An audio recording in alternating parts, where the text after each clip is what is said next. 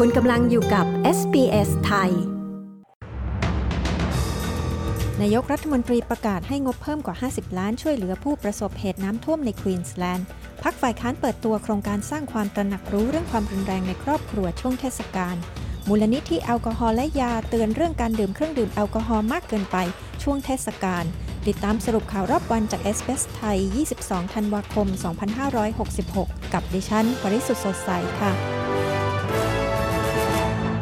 นายกรัฐมนตรีแอนโทนีอัลบานิซีประกาศให้งบประมาณเพิ่มอีก 56 ล้านดอลลาร์ เพื่อช่วยเหลือพื้นที่ทางเหนือของรัฐควีนสแลนด์ที่ถูกน้ำท่วม หลังมีฝนตกลงมาอย่างหนักเป็นประวัติการณ์และเกิดน้ำท่วมจากพายุไซโคลนจัสเปอร์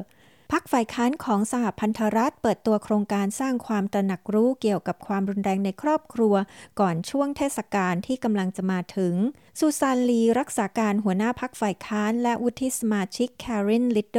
ขอร้องให้ผู้คนในออสเตรเลียใช้โซเชียลมีเดียเพื่อแชร์ข้อมูลเรื่องความช่วยเหลือเกี่ยวกับความรุนแรงในครอบครัว ก่อนหน้านี้ได้มีข้อมูลล่าสุดจากรัฐบาลที่ชี้ว่า เหตุการณ์ความรุนแรงในครอบครัวเพิ่มมากขึ้นในช่วงวันหยุดคริสต์มาสและปีใหม่ ประเทศสาธารณรัฐเช็กประกาศไว้อาลัยหนึ่งวันหลังเหตุกราดยิงครั้งใหญ่ที่สุดในประเทศ นักศึกษาชาวเช็กวัย 24 ปี ยิงพ่อของตนเสียชีวิต จากนั้นก็ยิงคนอื่นเสียชีวิตอย่างน้อย 14 ราย และบาดเจ็บอีก 25 ราย ในมหาวิทยาลัยที่เขาศึกษาอยู่ก่อนที่จะยิงตนเอง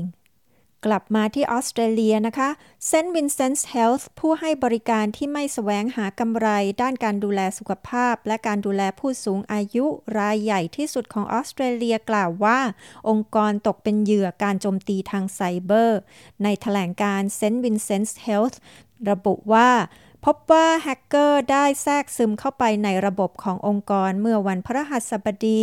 จากนั้นก็ได้ขโมยข้อมูลไปจากเครือข่าย แต่องค์กรยังไม่แน่ใจว่ามีข้อมูลใดบ้างที่ถูกขโมยไป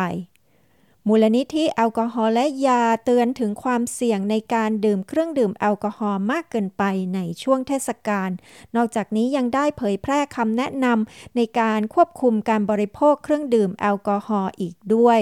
ตามแนวทางปฏิบัติในการดื่มแอลกอฮอล์ของออสเตรเลีย ควรดื่มเครื่องดื่มแอลกอฮอล์ในปริมาณแก้วมาตรฐานไม่เกิน 4 แก้วใน 1 วัน และไม่เกิน 10 แก้วต่อสัปดาห์ นอกจากนี้ยังย้ำถึงความสำคัญที่จะต้องไม่ดื่มเครื่องดื่มแอลกอฮอล์ก่อนขับรถ ทั้งหมดนี้คือสรุปข่าวรอบวันจากเอสเปสไทย สุขที่ 22 ธันวาคม 2566 ดิฉัน ปริสุทธ์สดใส รายงานค่ะ